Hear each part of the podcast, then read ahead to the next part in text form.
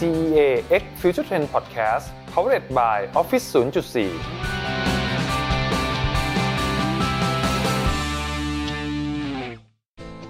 ธุรกิจไม่จำเป็นต้องเติบโตเพียงลำพัง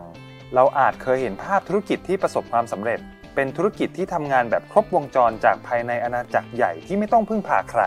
แต่ในวันนี้เราอาจได้เห็นธุรกิจที่เติบโตขึ้นมาด้วยการเชื่อมโยงกับผู้คน ผ่านการพึ่งพากันและกัน ธุรกิจใหม่ๆ สามารถเติบโตขึ้นได้โดยไม่ต้องทำทุกอย่างเพียงลำพัง แต่เป็นการแบ่งปันจุดแข็งให้แก่กัน และสร้างความสำเร็จไปด้วยกัน วันนี้เราได้มีโอกาสพูดคุยกับคุณยอดชินสุภักกุล CEO ผู้ก่อตั้งบริษัทวงในเทคสตาร์ทอัพที่เติบโตมากที่สุดเจ้าหนึ่งของประเทศไทยครับ ตอนนี้ผมอยู่กับคุณยอดชินสุภักกุลนะครับ CEO แห่งวงในนะครับ สวัสดีครับคุณยอดครับ สวัสดีครับคุณโอมครับ ก็ขอบคุณคุณยอดมากๆครับ ที่สละเวลามาพูดคุยแล้วก็ให้ความรู้กับทางท่านผู้ฟังนะครับในวันนี้นะครับ สิ่งแรกเลยครับที่อยากจะถามคุณยอดก่อนเลยว่า ปัจจุบันนี้คุณยอดยังยังคงเขียนรีวิวร้านอาหารอยู่หรือเปล่าครับ ผมเริ่มไปทานร้านอาหารแล้วนะผมเริ่มออกไปทานข้างนอกบ้างละสองสามร้านก็จะกลับมาเขียนรีวิวแล้วครับก็ดีใจครับที่ได้ออกไปทานข้าวนอกบ้านอีกครั้งหนึ่งพูดถึงร้านอาหารแล้วเมนูที่คุณยอดชื่นชอบเป็นพิเศษ หรือมีร้านพิเศษในใจไหมครับคือต้องบอกว่า ผมเองเป็นคนกินได้เกือบทุกอย่างอะก็เลยก็เลยต้องมีร้านที่ชอบเยอะมาก แล้วก็ทานอาหารได้ทุกประเภทนะไทยจีนญี่ปุ่น อินเดียก๋วยเตี๋ยวก็ทานหมดทุกอย่างแล้วผมว่าทุกคนก็เหมือนกันนะกินอาหารก็หลากหลาย แต่ว่าก็คือในแต่ละ category ก็อาจจะมีร้านที่ชอบสักสองสามร้านอะไรอย่างเงี้ยแล้วเรื่องฝีมือการทำอาหารของคุณยอดล่ะครับ มีเมนูไหนที่เรา มือฉมังเป็นพิเศษไหมครับผมผมว่าก็ใช้ได้นะ คือก็การไปทานข้าวนอกบ้านก็เป็นหนึ่งในงานอดิเรกของเรา แล้วก็การทำอาหารที่บ้านก็เป็นอีกหนึ่งในงานอดิเรกของเรา ผมเองก็พยายามทำอาหารวันเสาร์อาทิตย์อะไรอย่างเงี้ยครับ แต่ว่าก็อาหารที่ทำก็อาจจะไม่ได้ยากอะไรมากนะครับ ก็จะถนัดพวกสเต็กพวกพาสต้าอะไรพวกนี้ที่ทำเองกินกินเองนะครับทำบ่อยสุดก็น่าจะเป็นสเต็กอะเพราะจริงๆ คือต้องบอกว่า ความอร่อยของสเต็กมันมาจากเนื้อประมาณสัก 70%อยู่แล้วเพราะฉะนั้นคือถ้าเราซื้อซื้อเนื้อดีมา แล้วก็ย่างให้ได้ความสุขที่เราชอบ แล้วก็แทบไม่ต้องปรุงรสเลยมันก็อร่อยของมันเองอยู่แล้ว ปีนี้ถ้าผมจำไม่ผิดน่าจะครบทศวรรษของวงในอะใช่ ในมุมมองคุณยอดนะครับเรื่องของอุตสาหกรรมเรื่องของพวกฟู้ดฟู้ดเดลิเวอรี่อะไรเงี้ยมันมีความแตกต่างและเติบโตไปขนาดไหนครับก็เปลี่ยนเยอะตามเทคโนโลยีที่เปลี่ยนไปนะครับ ก็ตอนที่เราทำเริ่มทำตอนปี 2010 10 ปีที่แล้ว ตอนนั้นก็มีเว็บไซต์เป็นหลักแอปพลิเคชันก็ยังไม่ค่อยมีเท่าไหร่ ตอนนั้นถ้านึกภาพไม่ออกคือ คนยังใช้ BlackBerry กันอยู่ ยังไม่เป็นสมาร์ทโฟนเต็มตัวเลย ยังไม่มี Android ยังไม่เข้ามาเลยนะครับ แล้วก็ iPhone จะเป็น iPhone เวอร์ชันแรกๆอะหนึ่งสองอะไรประมาณเนี้ยนะครับ ใน 10 คนจะมีคนใช้ iPhone สักหนึ่งคนนะครับนะตอนนั้น ก็ช่วงนั้นเป็นเว็บไซต์อย่างเดียว จนกระทั่งมายุคสมาร์ทโฟนนะครับ ก็เปลี่ยนมาใช้ Android การเปลี่ยนมาใช้ iPhone กัน iOS Android แล้วก็ทำแอปขึ้นมา ก็ มีคนใช้มากขึ้น เพราะว่าพอคนใช้แอปพลิเคชันก็เป็น location based service ก็หาว่าร้านใกล้ตัวอยู่ที่ไหน นู่นนี่นั่น ไปเช็คองค์ไปเช็คอิน นู่นนี่นั่น โพสต์ลงโพสต์รูป ก็เป็นยุคของ location based service เป็นยุคของ social media ตามเข้ามาปุ๊บปุ๊บปุ๊บปุ๊บจนกระทั่งมาถึงปัจจุบันเอิ่มสักตั้งแต่สองสามปีที่แล้วมันก็เริ่มเป็นยุคของ O2O คือเป็นยุคที่คนเริ่มเชื่อมต่อโลกออนไลน์กับออฟไลน์ คือไม่ใช่แค่ดูข้อมูลละ แต่ต้องสามารถที่จะสั่งอาหารมาที่บ้านได้นะครับฟู้ดเดลิเวอรี่ก็เกิดขึ้นตั้งแต่ประมาณ 3 ปีที่แล้วนะครับแล้วก็จองโต๊ะนู่นนี่นั่นก็มีนะครับตอนนี้ก็กำลังจะมี O2O scenario ใหม่ๆ เกิดขึ้นอีก เช่น Pick up self delivery นู่นนี่นั่นก็จะเกิดขึ้นเรื่อยๆนะครับเพราะฉะนั้นคือยุคปัจจุบันก็เป็นยุคของ O2O เต็มตัวครับโดยที่เอิ่มหัวหอกก็คือ food delivery เพราะว่า food delivery มันก็ทำให้เราทั้งสะดวก แล้วก็สามารถที่จะไปทานร้านที่ก่อนหน้านี้อาจจะไม่เคยทานได้ยินชื่อมานานแล้วแต่อยู่ไกลจังเลยนู่นนี่นั่น สั่งมาที่บ้านมาลองดูหน่อยสิประกอบกับโควิด เป็นตัวเร่งปฏิกิริยาแหละ ว่า food delivery ก่อนหน้านี้ก็โตอยู่แล้วนะ ไม่ใช่เล็ก ๆ แต่พอโควิดปุ๊บก็ยังโตขึ้นเร็วกว่าเดิมอีก เพราะว่าพอคนออกไปกินข้าวนอกบ้านไม่ได้ ก็ต้องไม่มีทางเลือกนอกจากจะสั่งอาหารมาที่บ้าน เพราะสุดท้าย food อะครับการกินมันเป็น entertainment อย่างหนึ่ง มันเป็นไลฟ์สไตล์อย่างหนึ่งของคน เพราะฉะนั้นคือจะให้กินข้าวที่บ้านทุกมื้อก็ไม่ไหวเหมือนกัน มันก็ต้องมีการสั่งชานมไข่มุกมาบ้าง ต้องสั่งอาหารมาบ้าง ต้องมาปิ้งย่างกันที่บ้านชาบูกันที่บ้านบ้างมันก็เป็นลักษณะของความสนุกอย่างหนึ่งของชีวิตเราพอเราออกไปห้างไม่ได้ เราออกไปทานข้าวนอกบ้านไม่ได้ entertainment ของเขาในเรื่องของ food ก็เหลือ food delivery เนี่ยแหละที่คอยช่วย เพราะนั่นคือสิ่งที่มันควรจะเกิดขึ้นภายใน 12 เดือน หรือ 8 เดือนข้างหน้าเนี่ยมันถูกย่นระยะเวลามาเกิดขึ้นภายในเดือนเดียว อันนี้คือสิ่งที่เกิดขึ้นตอนโควิดนะครับก็ปัจจุบันก็เป็นแบบนั้นก็เป็นยุคของ O2O เป็นยุคของ Food Delivery เมื่อกี้มีมีมุมเรื่องไลฟ์สไตล์ครับอยากให้คุณยอดแชร์มุมมองเรื่องของพฤติกรรมของคนนะครับ หลังจากโควิด นี้ไปเนี่ยพฤติกรรมตรงนี้ยังคงจะติดตัวด้วยความเคยชินเขาอยู่หรือเปล่าเรื่องของการสั่งออเดอร์มากินที่บ้านอะไรเงี้ย ต้องบอกว่าณวันนี้วันที่ 18 พฤษภาก็ห้างเปิดแล้ว ร้านอาหารเปิดแล้วนะครับ แต่ว่ายังมีข้อจำกัดอยู่เยอะพอสมควรเรื่องของการนั่งด้วยกันเรื่องของระยะห่างอะไรต่างๆ แต่ว่าก็ออเดอร์นะวันนี้ไม่ได้ Impact อะไร คนก็ยังสั่งเยอะอยู่ คือจริง ๆ ก็ผมคิดว่าพฤติกรรมผู้บริโภคส่วนหนึ่งก็เปลี่ยนไปแหละ ว่าคนที่ไม่เคยสั่ง food delivery ตอนนี้ก็ได้สั่งแล้วเราก็ค้นพบถึงความสะดวก ค้นพบถึง access ว่าเราสามารถ สั่งร้านอาหารต่างๆ ได้เยอะนั่นคือ food delivery จะกลายเป็นส่วนสำคัญส่วนหนึ่งของวัฒนธรรมการด้านอาหารของของประเทศเรา จริงๆ ทุกประเทศก็เป็นแบบนี้นะครับไม่ว่าจะเป็นจีนเกาหลี อเมริกาพวกนี้ food delivery ค่อนข้างใหญ่มากอยู่ละเมืองไทยจริงๆ food delivery ก็ก็เพิ่งเริ่มใหญ่ขึ้นมา แล้วก็คิดว่าต่อไปก็จะเป็นสัดส่วนที่ใหญ่พอสมควรในธุรกิจอาหารในเมืองไทยนะครับเพราะฉะนั้นเป็นสัดส่วนที่ร้านอาหารทิ้งไม่ได้ คือต้องมีส่วนของ food delivery อยู่ แต่ถามว่ามันจะมาแทน dine-in หรือเปล่าไม่ใช่ ยังไงคนก็ enjoy ออกไปกินข้าวนอกบ้านมากกว่าอยู่แล้วนะครับเพียงแต่ว่ามันก็ยังเป็นสัดส่วนที่สำคัญอะที่ทิ้งไม่ได้สำหรับ food delivery อันนี้คืออย่างหนึ่งที่ผมค่อนข้างมั่นใจว่าเกิด แต่ทีนี้คือหลังจากนี้จะเกิดอะไรขึ้นอีกนะครับอย่างที่ 2 ที่น่าจะเกิดคือเรื่องของ hygiene เรื่องของนโยบายของร้านอาหารในการทำให้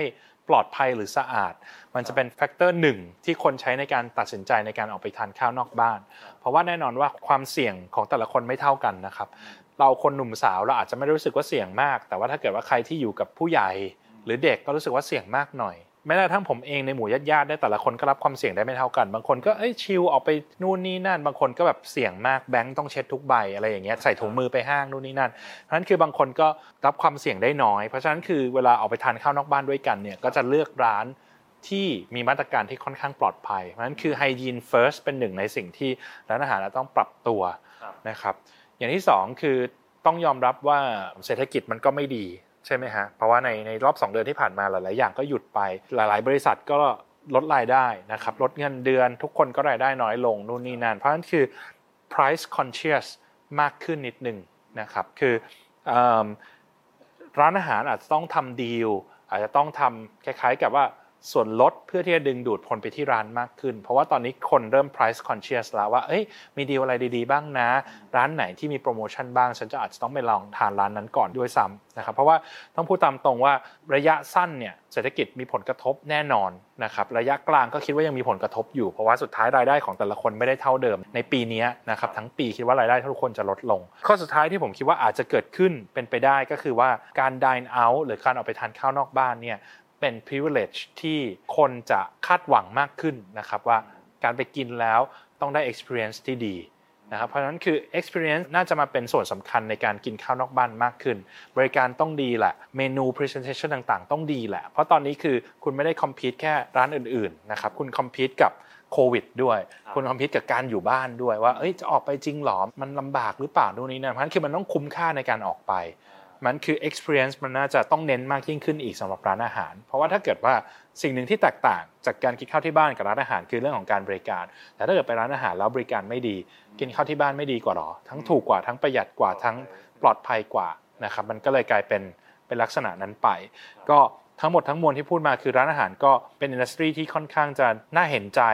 แล้วก็ผมเองในฐานะที่อยู่ในอินดัสทรีนั้นก็พยายามพยายามที่จะเป็นสื่อกลางในการช่วยเหลือสิ่งต่างเหล่านี้ แต่มันกระทบเยอะแน่นอนทั้งในปัจจุบันแล้วก็อนาคตด้วย ฟังดูแล้วก็เป็นโจทย์ใหญ่ของของร้านอาหารเหมือนกันเหมือนต้องสร้าง experience ต้องให้โบนัสกับคนที่มากินให้รู้สึกพิเศษอะไรด้วยอย่างนี้ใช่ไหมครับทีนี้เมื่อกี้บอกว่าที่ที่ทางวงในก็ได้ช่วยร้านอาหารด้วย อยากถามถึง feedback หน่อยครับคุณยอดว่าพอทำออกไปแล้วเป็นยังไงบ้างก็ดีระดับหนึ่งนะครับคิดว่า Impact ที่เราทำได้ มากที่สุดยังไงก็ยังคงเป็นส่วนของ Food Delivery นั่นแหละนะครับที่ที่เราตอนนี้ onboard ร้านอาหารได้ 1 วันก็ onboard ร้านอาหารเสร็จแล้วเปิดขายได้เลย แล้ววงใน Line Man ก็ให้ร้านอาหารเริ่มเปิดขายได้ฟรีนะครับคือไม่ต้องเสียค่าใช้จ่าย คือมันจะมีค่า GP อยู่แต่ค่า GP จริงๆแล้วมันเป็น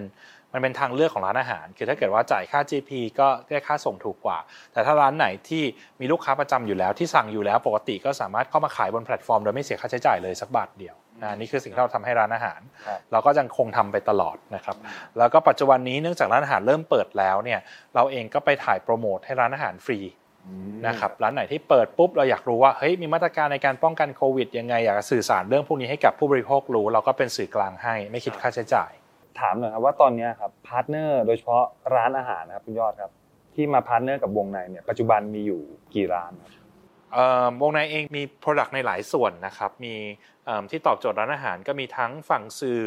ที่เป็นสื่อกลางให้ร้านอาหาร ไม่ว่าจะเป็นผ่านแอป ผ่านโซเชียลมีเดียต่างๆนะครับจะเป็นส่วนของ POS ซึ่งเป็น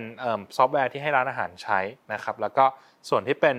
Line Man Delivery ที่เราก็เป็นพาร์ทเนอร์กับ Line Man อีกทีหนึ่งแล้วก็ offer delivery ให้กับร้านอาหาร ซึ่งรวมๆทั้ง 3 ส่วนแล้วเนี่ย ผมคิดว่าเรามีพาร์ทเนอร์ร้านอาหารที่ทำงานร่วมกับเรารวมๆกันน่าจะใกล้ๆ สี่หมื่นสี่หมื่นถึงห้าหมื่นราย รวมกันทั้ง 3 แบบนะครับซึ่งแน่นอนว่าตอนนี้ฝั่งที่เยอะที่สุดก็คือฝั่งที่เป็น Delivery Delivery อย่างเดียวก็มีประมาณ 20,000นะครับแล้วก็ฝั่งที่เป็นซอฟต์แวร์ร้านอาหารเนี่ยซอฟต์แวร์ที่เป็นมือถือกับตัว POS เนี่ยรวมๆกันก็อีกประมาณสักหมื่นกว่ากว่าสองหมื่นเหมือนกันนะครับก็นั่นคือรวมๆกันก็40,000 อ่าแล้วยังมีฝั่งที่เป็นสื่ออีก อันนี้สอบถามเรื่องของกลยุทธ์ครับในการที่ดึงดูดร้านอาหารเข้ามา จริง ๆ ต้องบอกว่ามันเป็น demand ของตลาดมากกว่านะครับ ว่าถ้าถ้ามองในส่วนของฟู้ดเดลิเวอรี่โดยเฉพาะเลยเนี่ยช่วงที่ร้านอาหารถูกปิดกินข้าวที่ร้านไปเนี่ยเดลิเวอรี่ก็เป็นทางรอดของร้านแทบจะเป็นทางเดียวพูดง่ายๆมันจะมี Delivery กับ Take Out แต่แน่นอนว่าคนไทยก็ก็ชอบ Delivery มากกว่านะครับคือร้านอาหารก็จะ ติดต่อเข้ามาเยอะมากนะครับ คือก่อนที่จะมีโควิดอะก็มีร้านอาหารที่ทำงานร่วมกับเราเยอะอยู่แล้ว แต่ว่าพอเป็นโควิดปุ๊บก็พูดได้ว่ามันเพิ่มขึ้น 2 เท่าพูดง่ายคือจากหมื่นหนึ่งเป็น 20,000 ร้านค้า ก็ในระยะเวลาประมาณแค่เดือนเดียวเพราะนั้นคือช่วงนั้นเราก็รับมือร้านอาหาร คอยตอบ query คอยเอาร้านอาหาร onboard ต่างๆ ต้องใช้พลังงานใช้ความมุ่งมั่นตรงนั้นเยอะพอสมควร แต่สุดท้ายเนี่ยถามว่ามีกลยุทธ์อะไร ต้องบอกว่ามันเป็นไปตามสภาพตลาด นะครับเราพยายามทำแพลตฟอร์มทำพยายามทำ tool ต่างๆ ที่มันมีประโยชน์ต่อร้านอาหาร ต่อวงการต่อผู้ใช้งาน แล้วสุดท้ายก็คือเมื่อเวลามันเหมาะสมร้านอาหารก็จะเข้ามาหาเราเอง ทีนี้ถามในมุมของการทำ partnership นะครับคุณยอดครับคำว่า partnership เนี่ยในมุมธุรกิจแล้วเนี่ยมันมันช่วยเสริมสร้างแบรนด์หรือธุรกิจที่เรากำลังทำอยู่ให้มันมีความเติบโตในแง่มุมไหนได้บ้างครับ มันมี partnershipิพในหลาย ๆ หลายๆเลเวลละกันนะครับก็อย่างร้านอาหารกับเราเราก็บอกโอเคทำงานร่วมกันเป็นพาร์ทเนอร์กันนะครับเราเรียกว่าเป็นพาร์ทเนอร์ในเชิงของ commercial ก็คือมี contract ร่วมกันว่าอะเราช่วยร้านอาหารในลักษณะนี้นะ เราทำหน้าที่เหล่านี้ร้านอาหารทำหน้าที่เหล่านี้ แล้วร้านอาหารจะมี commercial contract กับเราเป็นยังไงบ้างนะครับแล้วมันก็จะมีระดับที่เป็นเรียกว่า strategic partnership อย่างเช่นเรากับ Line Man อันนี้คือไม่ได้ทำงานร่วมกันแค่ commercial ละแต่ทำงานร่วมกันในเชิง กลยุทธ์ระยะยาวว่าอะแบ่งงานกันอย่างไร เรามี vision อย่างไรตรงกันหรือเปล่า เรามีแผนงาน 1 ปี 3 ปี เหมือนหรือแตกต่างกันอย่างไร เราจะร่วมมือกันทำยังไง ให้วงในและก็ Line Man win-win ทั้งคู่ แล้วก็ทั้งสองบริษัทสามารถโตขึ้นไปร่วมกันได้ ก็จะมี partnership ตั้งแต่ commercial partnership จนถึง strategic partnership อย่างเงี้ยครับ ซึ่งถามว่ามันสำคัญยังไงต่อการทำงานในรูปแบบของบริษัท หรือการเป็นสตาร์ทอัพต่างๆเนี่ยก็แน่นอนว่ามันก็สำคัญอยู่แล้วนะครับเพราะว่าอย่างถ้าเป็น commercial partnership มันก็คล้ายๆกับเป็นลูกค้าเราด้วยแหละ ที่เราสามารถได้รายได้จากเขา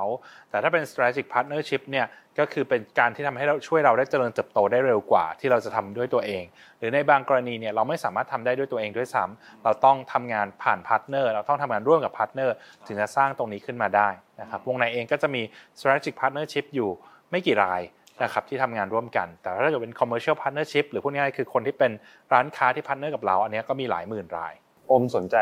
คำว่าตัว strategic partnership ครับ วงในมีการเช็คลิสต์ไหมครับ ก่อนที่จะเข้าไปร่วมกับเขาเนี่ยว่าต้องมีเกณฑ์ผ่านอะไรเข้าเกณฑ์กี่ข้อ ต้องบอกว่าการเป็น strategic partner หรือ long term partnership กับ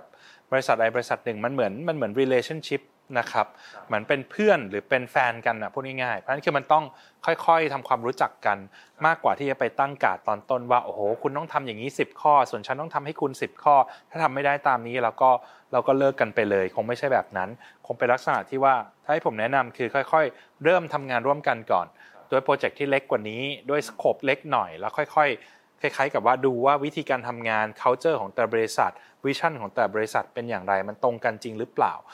execute แล้วทุกคนทั้งสองฝ่ายเต็มที่กับโปรเจกต์นี้จริง ๆ หรือเปล่านะครับแล้วถึงค่อยๆ develop partnership develop relationship ขึ้นไป ให้มันผูกพันแน่นแฟ้นกันมากขึ้นนะครับต้องใช้เวลาหลาย ๆ ปี อย่างเรากับ Line Man ก็ใช้เวลาประมาณ 3-4 ปีละกว่าจะมาถึงจุดนี้ที่คล้ายๆ กับว่าคุยกันทุกวัน คุยกันวันละหลาย ๆ รอบ ช่วงแรก ๆ ก็เริ่มต้นด้วยจุดเล็กๆจนจนกระทั่ง 3-4 ปีถึงจะขึ้นมาเป็นแพลตฟอร์มที่มันใหญ่ขึ้น โปรเจกต์ที่มันใหญ่ขึ้น แล้วก็ต่างฝ่ายต่างลง resource มากขึ้น เมื่อกี้สนสนใจคำว่าที่ที่คุณยอดเปรียบเทียบเหมือนการคบหากันอะไรเงี้ยครับถ้าสามสี่ปีเนี่ยระหว่างวงในกับ Line Man ที่เหมือนคล้ายๆดูดูใจกันไปอะครับตอนนี้ stage ของทั้งคู่นี่เปรียบเทียบว่าเป็น ผมว่าก็ค่อนข้างจะแต่งงานกันแบบเออพอสมควรแล้วนะครับ คือค่อนข้างจะคล้ายๆ กับว่าอันนี้มันก็ปีที่ 4 แล้วที่ทำงานร่วมกัน เพราะฉะนั้นก็คือไม่ได้มีปัญหาอะไรใหญ่ แล้วก็มี vision ที่ค่อนข้างตรงกัน มีวิธีการทำงานที่ค่อนข้างใกล้เคียงกัน แล้วก็พึ่งพาอาศัยซึ่งกันและกันค่อนข้างเยอะ ก็ไม่ได้มีปัญหาใหญ่โตอะไรก็ถือว่าเป็น relationship ที่ดีแล้วก็แล้วก็อยู่ใน stageที่ค่อนข้าง mature แล้ว มีการกำหนดเป้าหมายเรื่องของระยะกลางระยะยาวร่วมกันยังไงบ้างไหมครับ ในการที่จะทำอุตสาหกรรมเรื่องของฟู้ดเดลิเวอรี่ให้มันเติบโตไปหลังจากภาวะตรงนี้อะไรเงี้ยมองยังไงบ้าง ผมว่าก็แน่นอนว่าฝั่ง ตลาดฝั่งฟู้ดเดลิเวอรี่ก็ค่อนข้างแข่งขันกันเยอะพอสมควรนะครับ มันก็มีสองสามอย่างที่ที่เรากับ Line Man จะต้องร่วมกันทำแน่นอนนะครับ อย่างแรกก็คือเรื่องของ cost นะครับ คือตอนนี้ cost หลักๆ ของฝั่งฟู้ดเดลิเวอรี่คือค่าค่าส่งอาหาร ค่ามอเตอร์ไซค์พูดง่ายๆในการส่งอาหารนู่นนี่นั่น ทีนี้คือถ้าเกิดเรามี volume ของออเดอร์เข้ามามากขึ้น ซึ่งตอนนี้ก็มีเข้ามามากขึ้นแล้วนะครับ แล้วก็มีคนสั่งอาหารมากขึ้นในระยะทางที่มันใกล้ ๆ กันมากขึ้นเนี่ยสิ่งที่เกิดขึ้นได้คือเราสามารถเอาเทคโนโลยีเข้ามาช่วยลด cost ได้ เช่น multiple pick up multiple drop off คือ1ออเดอร์คนหนึ่งอาจจะวิ่งหลายออเดอร์ได้รับจากร้านหนึ่งอาจจะรับหลายออเดอร์แล้วไปส่งหลาย ๆ บ้านได้เป็นต้น พวกนี้ก็จะทำให้ cost ในการส่งอาหารต่อหนึ่งเที่ยวมันลดลงพอ cost ในการส่งอาหารหนึ่งเที่ยวมันลดลงแน่นอนว่า ตรงนี้ก็สามารถคืนกำไรให้กับทาง ไม่ว่าจะเป็นร้านอาหารหรือผู้บริโภคได้นะครับในระยะกลางหรือระยะยาว อันนี้คือสิ่งสำคัญที่เราต้องทำอย่างที่ 2 ที่เรากะจะทำแน่นอนคือเรื่องของการขยายในไปในจังหวัดอื่น ๆ ในประเทศไทยนะครับตอนนี้ก็ไลแมนครอบคลุมอยู่ประมาณ 7 จังหวัดก็ปริมณฑลแล้วก็ชนบุรีแถวๆนี้นะครับก็คิดว่าปีนี้น่าจะขยายเพิ่มอีกได้อีกเป็นเป็นสิจังหวัด การร่วมงานกับไลแมนมีสร้างการเปลี่ยนแปลงและสร้างโอกาสอะไรใหม่ ๆ ให้กับวงในบ้าง โอกาสทางธุรกิจแน่นอน ทุกวันนี้ต้องพูดตามตรงว่าช่วงที่เกิดวิกฤตโควิดนะครับก็ร้านอาหารเปิดใหม่ไม่ได้มี ร้านอาหารที่ลงโฆษณาลงสื่อไม่ได้มี ร้านอาหารที่ซื้อ POS ใหม่มันไม่ได้มีเท่าไหร่เพราะนั้นคือธุรกิจที่เติบโตของเราก็เป็นฝั่งฟู้ดเดลิเวอรี่นั่นแหละนะเพราะฉะนั้นก็คือถือว่าวงในก็โชคดีที่มีธุรกิจหลายรูปแบบ มีทั้งสื่อทั้ง POS ทั้ง Food Delivery และถึงแม้ว่าส่วน 2 ส่วนแรกมันเป็นส่วนที่ slow down ลงไป เพราะว่าเพราะว่าวิกฤตโควิด แต่ก็ยังมีส่วน Food Delivery ที่โตขึ้นมา ทดแทนตรงส่งสองส่วนนั้นได้นะครับ ก็ก็เรียกว่าเป็นความโชคดีที่เรามีตรงนี้ครับ เมื่อกี้คุณยอดพูดถึงเรื่องของการแข่งขันที่สูงขึ้นด้วย การที่วงในมาร่วมกับไลแมนนะครับจุดแข็งจริงที่ทั้งสองฝั่งเข้ามาร่วมกัน แล้วทำให้คู่แข่งเข้ามาตียากมันคือคืออะไรมีแค่จุดแข็งของเราอย่างแรกเลยก็วงในเองก็มี database ร้านอาหาร มีข้อมูลร้านอาหาร มีเมนูต่างๆ รวมถึงมีทีมงานที่ทำงานร่วมกับร้านอาหารอยู่ทั่วประเทศ แล้วก็มีร้านอาหารใน database เราน่าจะประมาณ 3 5 0 0 0 0 ร้านนะครับแล้วก็มีข้อมูลร้านอาหารเยอะที่สุดประเทศไทยที่มันอัปเดตตลอดเวลาด้วยเพราะว่ามันมีคนไปทานแล้วเขียนรีวิว อัปโหลดเมนูอะไรต่างๆ เข้ามาอยู่ตลอดเวลา นั่นคือตรงนี้เป็นหนึ่งในสิ่งที่เราค่อนข้างมั่นใจว่าเราแข็งแกร่งที่สุดนะครับอย่างที่ 2 คือถ้าเกิดว่ามองในส่วนของ Line Man Line Man ก็คือ Line Application เนี่ย มีผู้ใช้ประมาณ 45 ล้านคนต่อเดือน Line ก็เป็นแอปพลิเคชันคิดว่าน่าจะ top two หรืออาจจะอันดับหนึ่งในประเทศไทยในเรื่องของผู้ใช้งาน เพราะฉะนั้นคือ Line เขาก็จะมี traffic มีคนเข้ามาดึงคนเข้ามาที่แพลตฟอร์ม Line Man ได้นะครับอันนี้ก็เป็นจุดเด่นที่ต่างฝ่ายต่างเอาเข้ามา แล้วพอเราสองคนมารวมกันปุ๊บก็ต้องบอกว่าทีมงาน ที่อยู่ในประเทศไทยทั้งหมดนะครับไลน์แมนเนี่ย develop ในประเทศไทย วงในก็ develop ในประเทศไทยนะครับทีมงานไม่ว่าจะเป็น developer ไปจนถึง designer ไปจนถึง marketing team ทั้งหมดอยู่ประเทศไทยทั้งหมด เพราะฉะนั้นคือเราเข้าใจคนไทย เรามี flexibility ในการทำแอปพลิเคชันทำแคมเปญทำมาร์เก็ตติ้งต่างๆ เพื่อตอบโจทย์คนไทยร้อยเปอร์เซ็นต์นะครับผมคิดว่าอันนี้ก็เป็นจุดเด่นอีกจุดหนึ่งที่ในระยะยาวน่าจะช่วยเราได้ครับเรื่องของการมี partnership อะครับมันช่วยลดความเสี่ยง อะไรกับธุรกิจที่เราทำอยู่บ้างครับครับ คิดว่าช่วยแน่ ๆเลย เพราะว่าส่วนมากแล้วอย่างเราเองเราจะพาร์ทเนอร์กับคนที่มีความถนัดไม่เหมือนกับเราพูดง่ายๆคือถือโอกาสพาร์ทเนอร์ในการข้ามเข้าไปสู่ business model ที่เราทำเองไม่ได้ ผมยกตัวอย่างเช่น food delivery สาเหตุที่เราพาร์ทเนอร์กับ Line Man หลัก ๆ เลยก็เป็นเพราะว่าเราไม่ได้มีกลุ่ม user จาก Line เหมือนกับ Line Man เราไม่ได้มีเงินลงทุนที่จะไป subsidize ในเรื่องของค่าส่งเรื่องของ fleet เหมือนกับบริษัทที่ใหญ่อย่าง Line เพราะนั้นคือเราก็ใช้จุดเด่นของเราบวกกับจุดเด่นของ Line สร้างเป็นธุรกิจใหม่ขึ้นมา ถ้าเราทำเองทั้งหมดเราอาจจะมีสองสามอย่างที่เราทำเองได้ไม่ดีเท่ากับ Line นะครับเพราะฉะนั้นเราจึงพาร์ทเนอร์กับ Line Man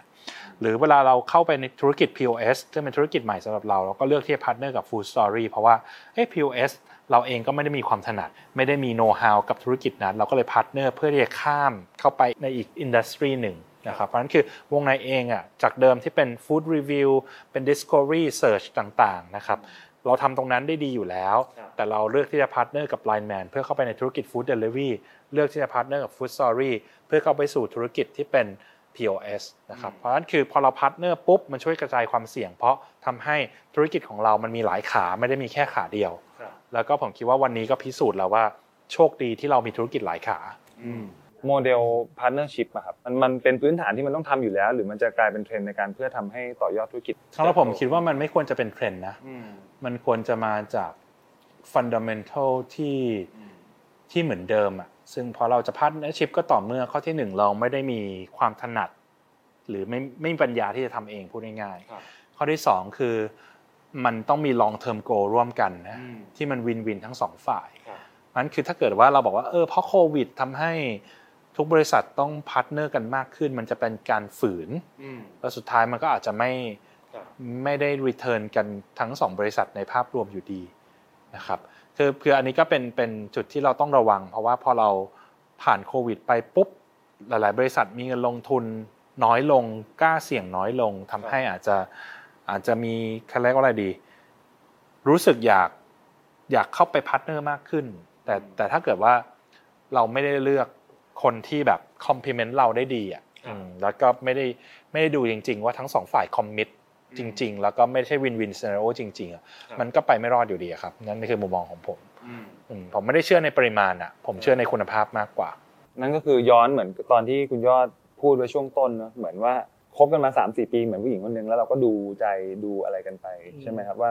ต่างคนต่างมีแบบมีเป้าหมายเหมือนกันหรือเปล่าในระยะยาว long term goal เป็นยังไง ผมต้องบอกว่า partnership แต่สุดท้ายมันเหมือนมันเหมือนกรวยอะครับคือมีคนเรื่องมาคุยเรื่องพาร์ทเนอร์กับเราเนี่ย ปีหนึ่งเนี่ยมีเป็นร้อยโปรเจกต์งอไหมครับ แล้วก็คุยกันไปสนใจไม่สนใจบ้าง เซ็นสัญญากันจริงๆอะ